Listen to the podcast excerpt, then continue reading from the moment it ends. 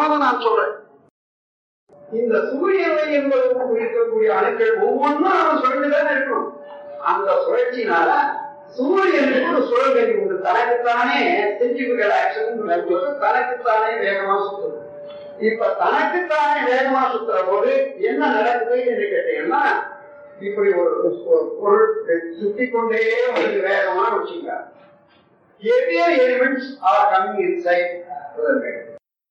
எதுவா இருந்தாலும் செட் அந்த சுழல் வேகத்துல பெரிய எலிமெண்ட்ஸ் எல்லாம் இங்க வந்துடும் அதை விட லைட்டர் அதை விட லைட்டர் அதை விட லைட்டர் பாத்தீங்கன்னா இந்த நிறத்தை விட எப்படி இருக்கு. நடுமையும் ரயர் எலிமெண்ட்ஸ் எல்லாம் நடுமையத்தில் போயிடுச்சு அதை விட இந்த மெட்டல்ஸ்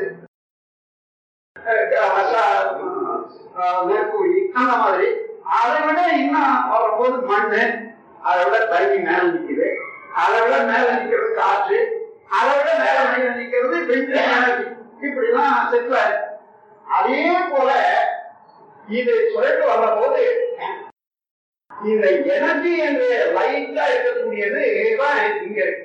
இப்போ இது ஒரு பீல்டு ஒரு பெரிய பீல்டு சூரியன் சுத்துவதனால இந்த பீல்டே சுத்துது.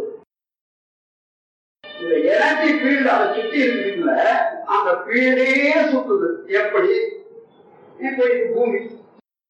இந்த பூமியில ஒரு ஏரோப்ளான் மேல ஏறி நிக்குது. இது இந்தியாவும் வச்சுங்க இது வரைக்கும் இந்தியா இங்க ஏரோப்ளான் மேல ஏறி நிக்குது.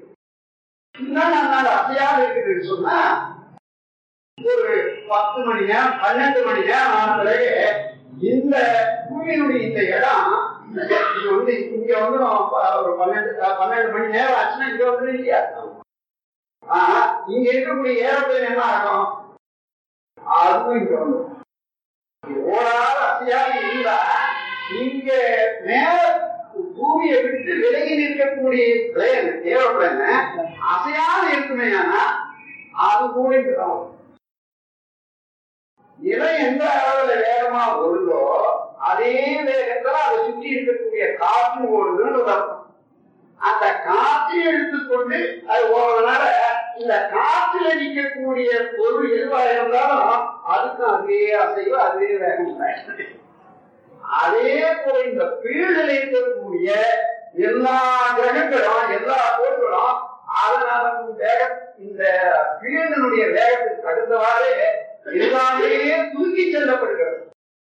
அப்படி தூக்கி செல்லப்படும் போது என்ன ஆகுது இப்ப நான் நினைக்கிறேன் இந்த வேகத்துல சுழந்து ஓடி வருதுன்னு பூமி ஒரு நாளைக்கு இந்த கணக்குப்படி பார்த்தா பதினாறு லட்சம் மைல் வேகத்துல ஒரு முப்பது ஒன்பது கோடியை போட்டு அதை வந்து ரெண்டாயிரத்தி பதினெட்டு கோடி ஆச்சு.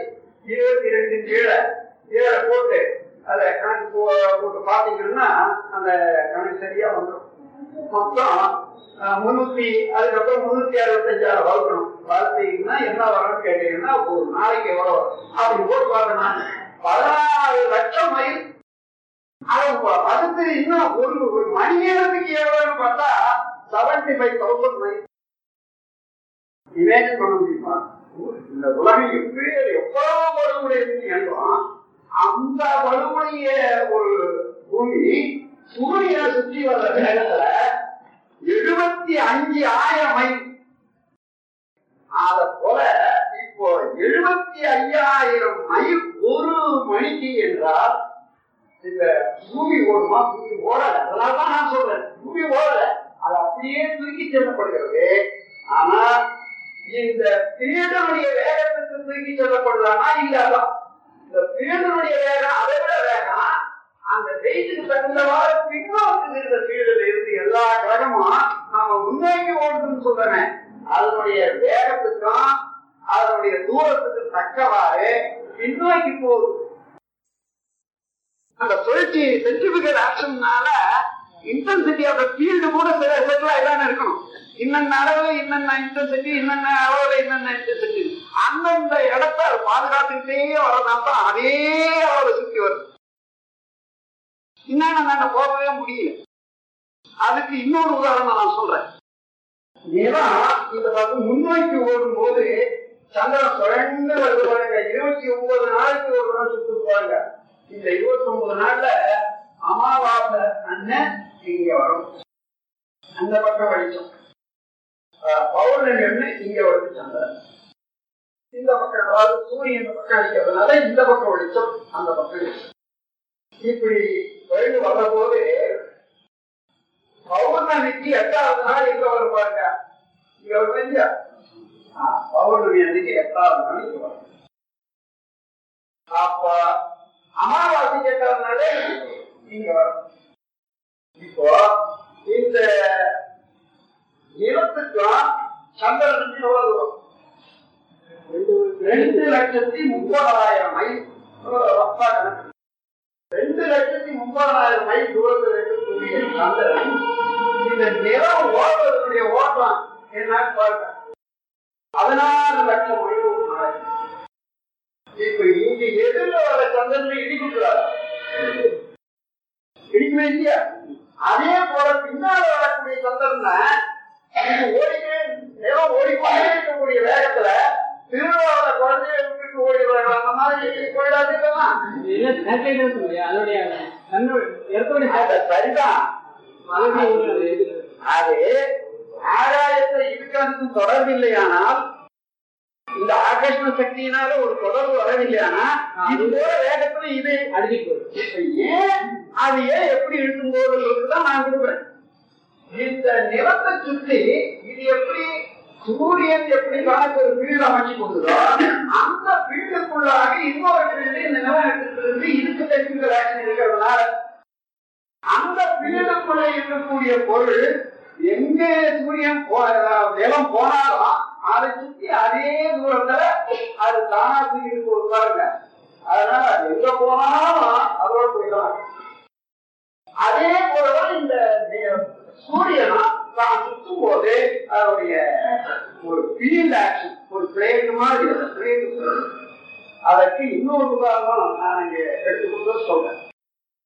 எல்லாமே ஒரே போட இருக்கும். ஏன்னா இந்த ஃபீல்ட் ஆக்ஷன் ஒண்ணுதானே? இப்படி திருமண இந்த ஆகாயத்துல இருக்கிற வேகம் இப்படி சுத்த ஆரம்பிக்கும் இது வரைக்கும் இப்படியே சுத்திட்டு இருக்குது. மற்ற சேட்டலைட்ஸ் எல்லாம் வேற இன்னொரு வீட்டுல இருந்து வந்த சேட்டலைட் என்ன ஆகுதுன்னா இது இப்படிதான் சுத்தம் இது கோடிக்கணக்கான வருடங்கள் சுத்தி மெதுவாக அதனுடைய வேகம் குறைஞ்சி அது பிறகுதான் அந்த பக்கம் திரும்ப அது வரைக்கும் அது வரைக்கும் இருக்கும். திருப்பி போற அதாவது குருல ரெக்கார்ட் வேகத்தில் இருக்கக்கூடிய ஒரு சேட்டலைட் எல்லாம் காரணம் இதுதான். நம்ம உடல்ல ஏற்பட ஏற்படக்கூடிய ரசாயன மாற்றங்களுக்கு இதெல்லாம் சொல்லிட்டேன் அஸ்ட்ரானமி பத்தி தெரிஞ்சுக்கிட்டோம். என்னன்றது நம்முடைய தத்துவம் தெரியல அஸ்ட்ராலஜி பொருள் அதாவது ஜீவன்கள்ல அந்த அலையக்க வேறுபாட்டால ஏற்படக்கூடிய அஹ், வித்தியாசம் அவ்வப்போது ஏற்படக்கூடிய விளைவுகள். இதுதான் இதை வச்சுதான் அஸ்ட்ராலஜின்னு சொல்றாங்க. சோதிடம்னு சொல்றோம் பிறந்த நாள்ல ஒரு குழந்தை பிறந்ததுன்னு வச்சுக்கலாம். அன்னைக்கு எந்த எந்த கிரகங்கள் எந்த கிரகம் எந்தெந்த நிலையில அமைஞ்சிருக்கு. அதுதான் பேசிக் அதான் கேபிட்டல் மாதிரி. அதுல இருந்து ஒவ்வொரு கோணம் தூர போகுது கிட்ட வருது தூர போற போது அந்த கிரகம் சம்பந்தப்பட்ட வரையில நமக்கு வந்து கொண்டிருக்கக்கூடிய அலை இன்டென்சிட்டி குறையும் அழுத்தம் குறையும். கிட்ட வர்ற போது அதனுடைய அழுத்தம் அதிகமாகும். அப்போ இது ஒண்ணு. கிட்ட தூரம் என்பதனால ஒவ்வொரு கோள்ல இருந்து வரக்கூடிய அலையினுடைய அழுத்தமும் அழுத்த வேறுபாடு உண்டாகும்.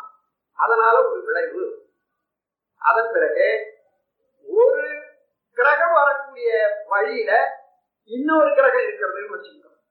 ரெண்டும் ஒரே நேர்ல வந்துட்டுன்னா அங்கிருந்து வரக்கூடிய அலை இன்னொரு கிரகத்தின் மேல வீசி அந்த அலை சேர்ந்து தானே வரப்போகுது. இதுல கன்ஜெக்ஷன் சொல்லுவாங்க. ரெண்டு கூடி வர்ற போது இது மாதிரி ரெண்டு கூடும் மூணு கூடும். அதுக்கு தகுந்த மாதிரி அதனுடைய எவ்வளவு தூரம் நேரம் வருதா அது எத்தனை டிகிரியில ஒன்று கொண்டு வித்தியாசம் வருது அதனால அந்த கலப்புலயே கன்ஜெக்ஷன் கன்ஜெக்ஷன்லயே அழுத்த வேறுபாடு கலப்பு வேறுபாடு அந்த மாதிரி கிரகம் ஒவ்வொரு கிரகமும் கிட்ட தூரம் ஏற்படுறதுனால ஒரு வித்தியாசம். இன்னொரு கிரகத்தோட இன்னொரு கிரகம் சேர்றதுனால ஒரு வித்தியாசம். அது இல்லாம ஒவ்வொரு கிரகமும் எந்த இருபத்தேழு நட்சத்திரங்கள் அதாவது பனிரெண்டு வீடுகள் சொல்றேன் எந்த வீட்டுக்கு நேர வருதோ அதுக்கு தகுந்தவாறு ஒவ்வொரு கிரகமும் அதனுடைய தன்மையும் வேறுபடும். உதாரணமாக சூரியன் சூரியனுக்கு நேர்ல மேஷம் வந்ததுன்னு வச்சுக்கோங்க. சூரியனுக்கு பூரணமான பலம் உச்சம் வந்து அதனால்தான் அது உச்ச வீடுன்னு சொல்றோம். அதே சூரியன் துலாவுக்கு நேர்ல வர்ற போது நிலம் அடுத்த பக்கம் வந்துடுற போது அங்கிருந்து வரக்கூடிய சூரிய அலைகள் நீச்சம்னு சொல்றாங்க. அதாவது இழப்பு டெபிலிட்டேஷன் என்று ஆங்கிலத்தில் சொல்றாங்க. அதை எக்ஸால்டேஷன் சொல்றது உச்சத்தை. அதே போல ஒவ்வொரு கிரகமும் ஒவ்வொரு இடம் அதாவது உச்சா இன்னொரு இடம் அது நேர் ஏழாவது வீட்டுல நீச்சம்னு வரும். உதாரணமா இத சந்திரனை எடுத்துக்கொள்ளுங்க. சந்திரனுக்கு ரிஷபத்துல உச்சம். அதன் பிறகு இங்கே அஹ், அதாவது விருச்சிகத்துல நீச்சம். குருவுக்கு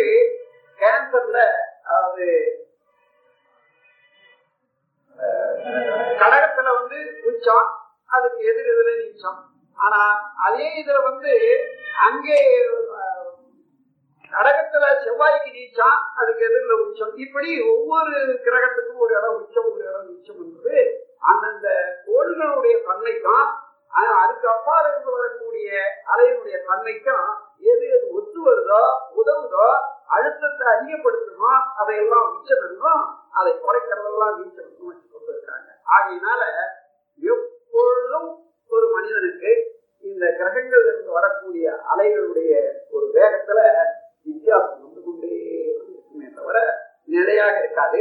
அந்த வித்தியாசம் பிறந்த நாள்ல இருந்து இப்ப வரக்கூடியது வேகம் என்ன?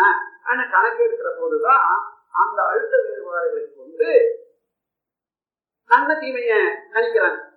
அந்த நன்மை தீமை என்றது ஒரு அளவுக்கு மேல போற போது இந்த ஹோல் மேக்னெட்டிக் ஃபீல்டு வந்து கெட்டு போச்சு. அதாவது சரியாக அழுத்தம் அந்த உடல் தாங்க முடியாத போச்சுன்னா ஆள் க்ளோஸ் அதுல தாங்கிக் கொள்ளக்கூடிய சக்தி வருது என்று சொன்னா அது வரைக்கும் நல்லா இருக்கும். உடல்ல வந்து அந்த கூட்டு நல்லா இருக்குது அதிகரிக்குது. அதனால உடல் இயக்கம் இருக்கிற நோயெல்லாம் கூட போயிடும். அதை வச்சுதான் பார்க்கிற போது இந்த கிரகங்களால மாத்திரம் இல்ல ஆறு வகையில உடலுக்கு ரசாயன ஈடுபாடு உண்டாகுது என்பதை கண்டுபிடிச்சேன் நம் கடமை அறவாழ்வின் நாட்டத்தே